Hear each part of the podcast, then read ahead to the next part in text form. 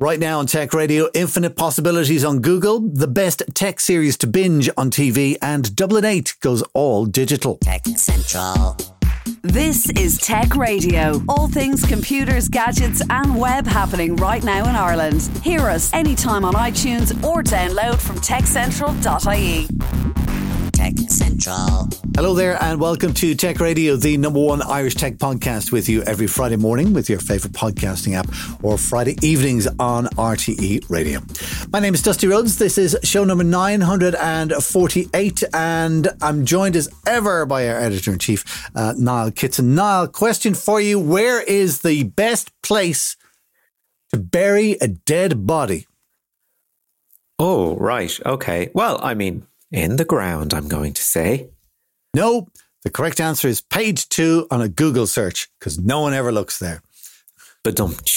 That was a good one, Dusty. Old joke. Anyway, yeah, it brings me around to uh, some changes happening on your Google browser. That actually is not true if you're uh, using a desktop uh, computer because they do continuous scrolling now for searches on uh, or on mobile phones. Sorry, they're taking it to desktop search. So you'll no longer have to go on to page two or page three or whatever. Ah, gee, do you know what? That is such a load of nonsense. Because, uh, I mean, we, we, we both have experience of Google search on both sides of the, uh, of the SEO debate. Mm-hmm. And you tend to find that if something goes below the fold of the screen, that's that's it. So you could have ten wow, entries on a screen. That's, that's, true. Yeah, yeah. You could you could have a thousand entries on the same page. It doesn't matter if it's not in the first bit when you're looking at the screen. That's yeah. You're right. Yeah, it's it's completely unnecessary. I I remember, um, I think it was in the Great Hack. There was um, uh, one of the talking heads on it was the guy who invented Infinite Scroll mm. uh, for Facebook, and he was basically like, "I'm so sorry, well, I'm glad he said I'm so that. sorry I invented this. It just created such a, a space for misinformation just to be fired at you forever, basically. So he's like, do you know what? If I knew it, I wouldn't have done it. I think it's because there's no end. It's like when you're reading a book, at least it's broken into chapters. And you kind of go, oh, I'll finish this chapter mm. and then I'll, I'll leave it off for a while. The infinite scroll, yeah, yeah. Oh, horrid. Uh, and the other quickie thing on uh, Google Chrome, what I was thinking of, uh, was a little thing now. If you type in the at symbol and then whatever word it is that you're looking for, mm-hmm. it will look in the uh, search tabs or the bookmarks or even your history on the actual browser. Now, that before it goes like out a, onto the internet. That sounds like a trick they have borrowed from Windows because if you go into a, a Windows search, mm. it hmm. will search pretty much everything in that right. little box. Yep. Personally, I would just rather it gave me, you know, what is sitting on the on the desktop instead instead of integrated search results for for the web as well. It's like I don't I don't want that. So mm. it's interesting to see Google apparently taking the worst of of new windows uh, and thinking it's a fantastic idea. Let's do some of that. Maybe it's you know maybe it's kind of keeping up with the Joneses kind of a thing. You know, it's like you can do something, we can do it just as well, or in our case, you know, just as badly. They're they're only small things. I mean, the big news online, of course, is Harry and Meghan on Netflix.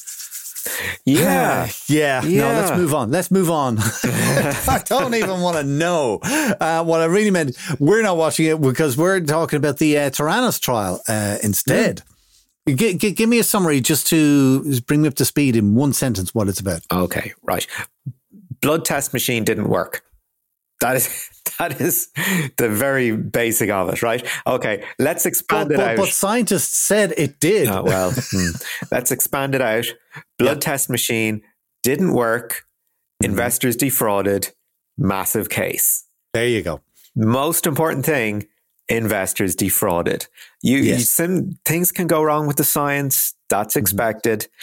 Never mess with the investors.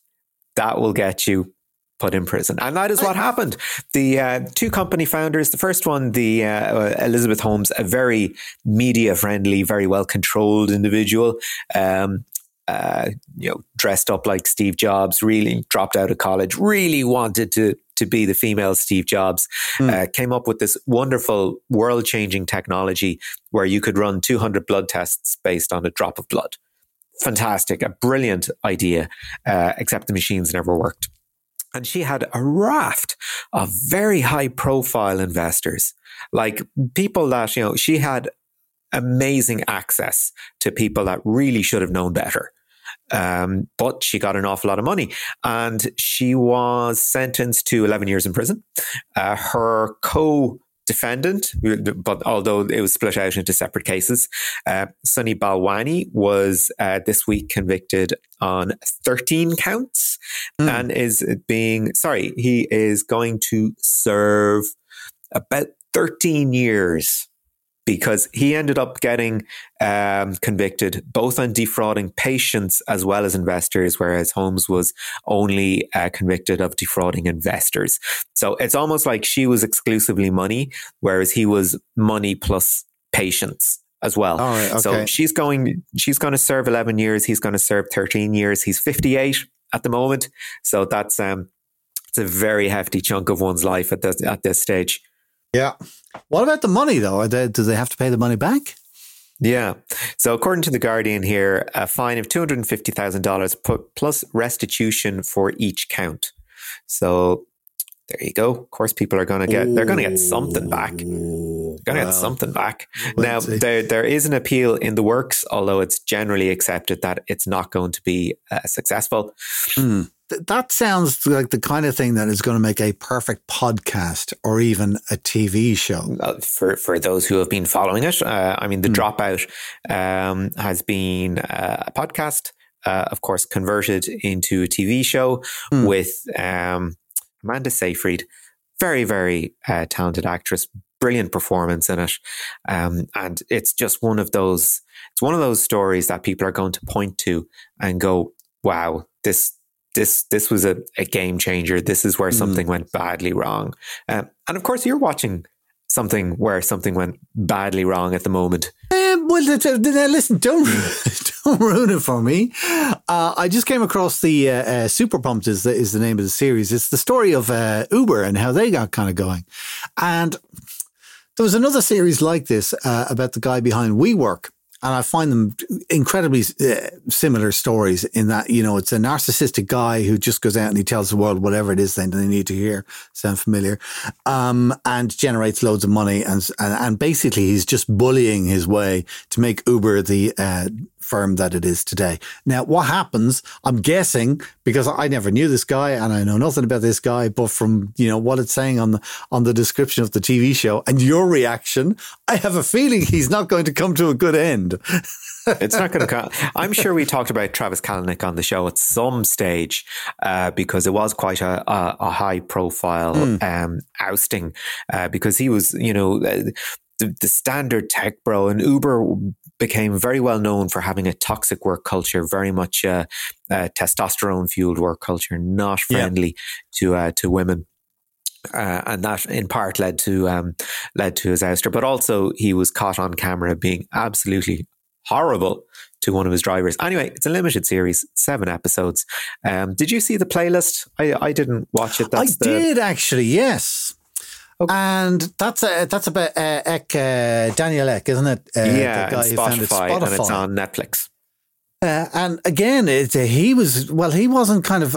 I don't think he was the narcissistic type, um, but he was definitely the guy who had a vision, and, and he went and he just was super concentrated on getting there, which is what successful people do.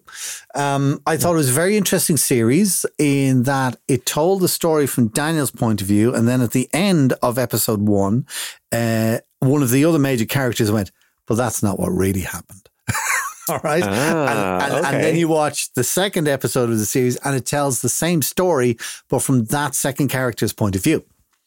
So I think the first okay. episode was from Daniel's point of view. The second episode was from his major investor's point of view. Uh, the third uh, was maybe from a lawyer's point of view who got over the hump with the, the record companies and all that kind of stuff. Like, you know, so um, yeah, That's but, uh, yeah, that's good. interesting. I think if you if you're looking for something to watch over Christmas, there's a couple of things. You got the dropout, you've got uh, Super Pumped, uh, you've got uh, Spotify, and there's there's all the major tech brands covered. Yeah, because I remember when um, the playlist was initially advertised, it was like six episode limited Netflix series, and I was like, "Oh, this is this is this is another Netflix con to keep you on the platform for six hours instead of two. Uh, but if they shift the um, the perspective, that's actually quite interesting. So I might I might actually watch that. Uh, yes. Okay. Uh, I would say I binged four, and then I couldn't wait to watch the next two, and they just weren't as good. Oh, So, okay. uh, yeah, but what I'm saying, more or less what I'm saying is save yourself a third of the time. only watch the first four. Just watch the first four and you're you'll be grand. Because what was annoying was at the end of the sixth episode, like that was just the end of the six person story, and that was it. There was no like Ah, kind right, of okay. conclusion or end of story or anything like that. It was just it, was- it kind of just uh, whimpered out a little bit. But anyway, Oh, okay. That's interesting. There we go. Or Grand. not. So, so, some more maybe. TV, more TV recommendations this week than uh, than tech news. but then it. again, we are on the run up to Christmas. Niall, thank you very much for keeping us up to date as always. Do remember uh, you can get the lowdown on all things tech in Ireland with hourly updates and daily newsletters and more at our website, all for you at techcentral.ie. This is Tech Central, your weekly tech podcast from Ireland's techcentral.ie. The average person creates 1.7 megabytes of data per second. So you can imagine how much data traffic and security cameras and sensors, which are running 24 hours a day, generate. But what do you do with all that data? Leon Butler is artist in residence at the Digital Hub, and he spoke with Niall Kitson about his project, which is using data on air quality, traffic levels, and more gathered by sensors to create a digital model of Dublin 8. Leon, like a lot of artists, you've had sort of an, an eclectic career to date, particularly in uh, art tech. So tell us a little bit about where you've come from. Yeah, I suppose I worked um, as a designer out of college initially, uh, using 3D and making animations and visualiz- visualizations. And then uh, I went back and did a master's in digital media. And from there, I started kind of exploring uh, the world of code and um, the kind of tensions between uh, art and the machine and using them in different ways. And that kind of manifested in creating a generative typeface in, in 2015 that was programmed. And um, that led on to really kind of getting into the world of art tech and creating uh, speculative and intentional design projects. I suppose intentional is a, a really important word to use there because uh, some of the work you've done to date has involved pulling uh, publicly available information or easily accessible information, uh, particularly in one project in Riga that you were involved in. If you can tell us about that. Sure. So, um, as part of the European Media Arts Platform, uh, I was one of the selected artists for 2022 and went to Riga for two months to work with the RIXC Gallery there, uh, creating a work around surveillance and performance. So, using the infrastructures of surveillance to create artistic uh, interventions. So, I used scraped publicly available camera IPs that were unsecured and fed those through a program that I, I wrote in processing to create musical performance with uh, unknown actors across the world, and it kind of gave a, a very evenness of of access to it, but it also kind of asked people to to think about you know what's around them, reimagine our our, our relationship with that, and used OpenCV facial recognition, which is you know w- one of the the genesis of the project was facial recognition being allowed to be used in Ireland by the by the Gardaí, um, and how our relationship with cameras, uh, their ubiquity, and the, that kind of machine learning layer on it to to utilize that for performance, but also to ask the audience to question their relationship with cameras and with machine learning.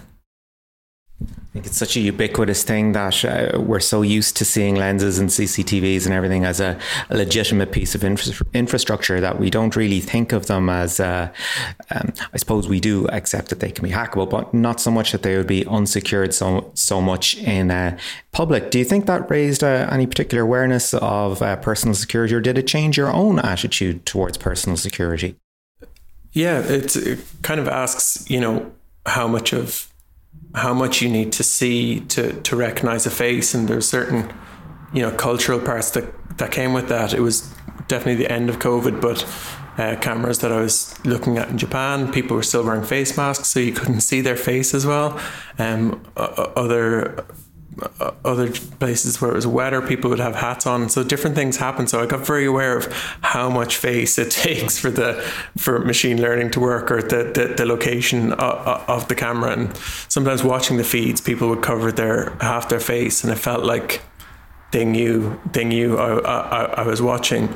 But it, it was interesting because it was you know during COVID, a lot of people were streaming art as their intervention or streaming their performance and a lot of arts organizations felt that they didn't have the infrastructure to do that or they had to build capacity.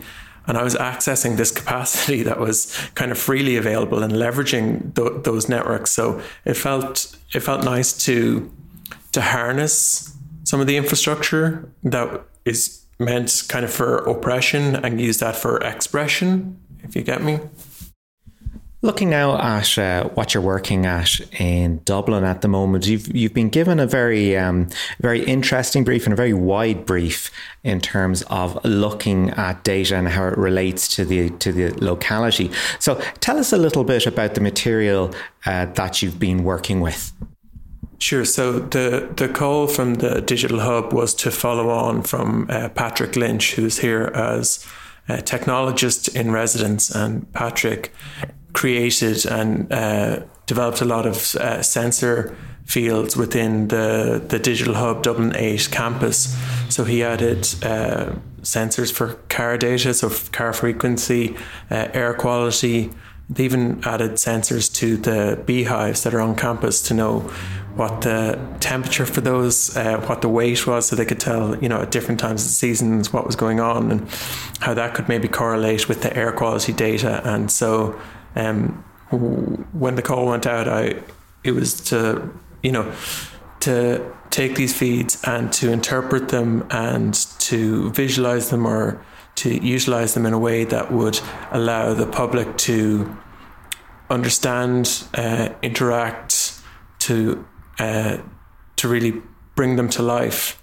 And so I wrote a proposal um, called uh, this visible city that kind of looked at the data layer that sits across a lot of cities. You know, we have a data layer that's invisible, but is is happening all the time, and how we could bring that to life.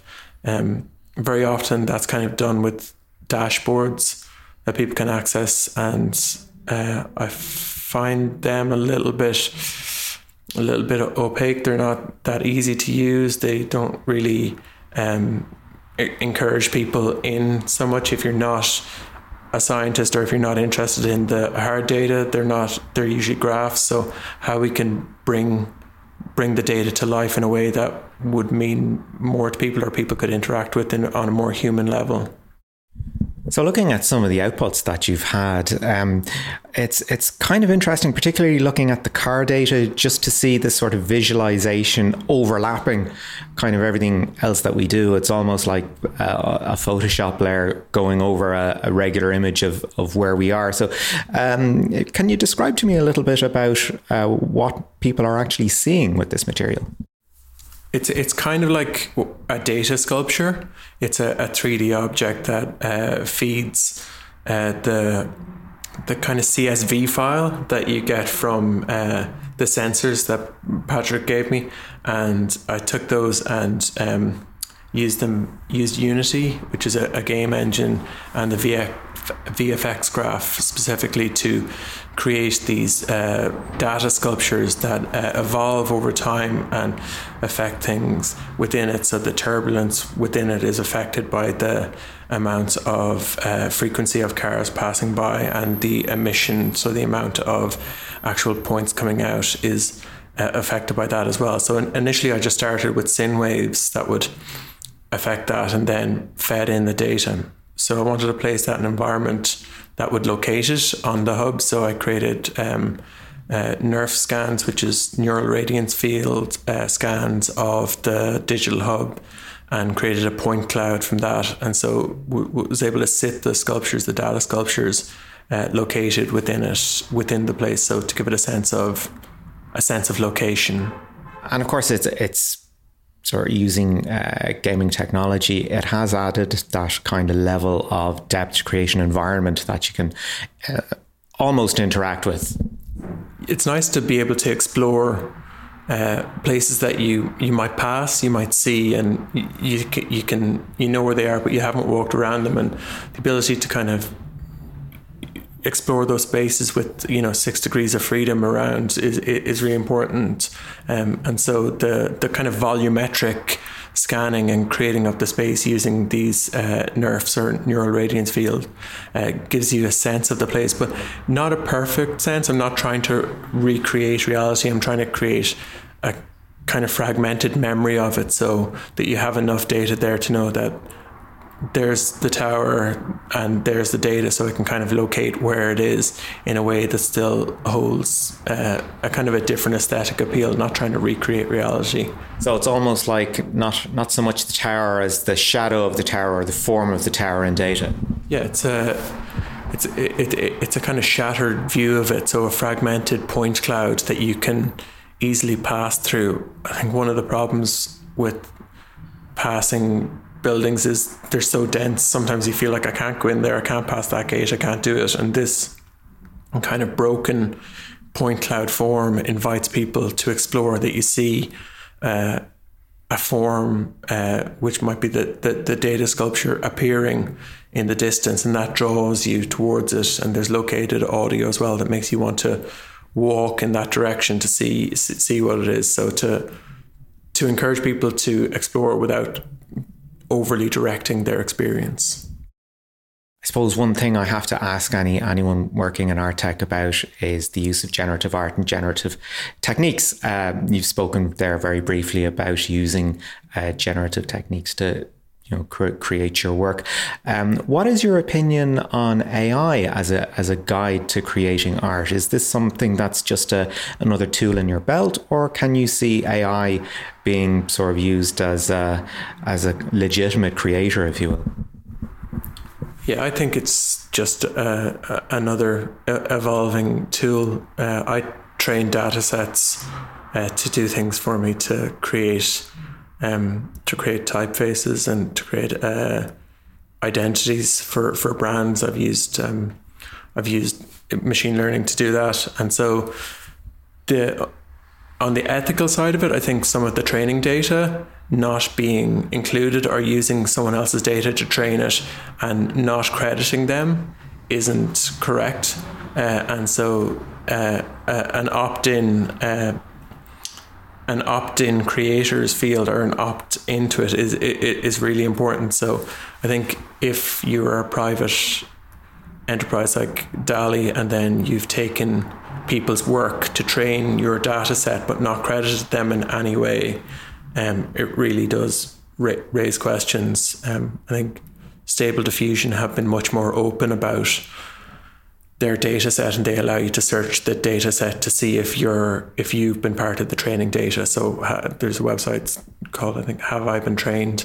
And you can search for your your, your work to see if you're in there or not uh, which is an interesting part. But i suppose we're all training different ais all the time um, by being part of whatever networks we're on so it's possible that in future, when you you know say sign up for a newsletter or visit a website and experience a tracking cookie, your uh, your pattern might also become uh, part of a data set that might be interrogated by an artist as well as a marketer. Yeah, I think I think it is already. You know, Spotify have done a lot of work allowing people to access their data set to create artistic um, in, interventions from that, and there's a beautiful piece that allowed you to see when someone else across the globe listened to the same song as you at the same moment and created that kind of link. So it can be used for for, for good. Um, I suppose it's just when you don't have control over your your personal data, which none of us really do, uh, how it can be used in a way that isn't isn't regulated. Um, and there's yeah, interesting thoughts about that when who's in control of it and, and, and how it's used. And that was Leon Butler, artist in residence at the Digital Hub, chatting with Niall Kitson. That's it for our show for this week. Do remember you can get the lowdown on all things tech in Ireland with hourly updates, daily newsletters, and more at our website, techcentral.ie. And of course, you can catch us each week online or Fridays with RTE Radio 1 Extra. Until next time, from myself, Dusty, and from Niall Kitson, thanks so much for listening. Have a great weekend. Get Tech Radio. Subscribe for free with iTunes or download on demand at techcentral.ie.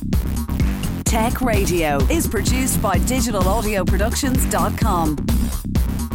Tech Central.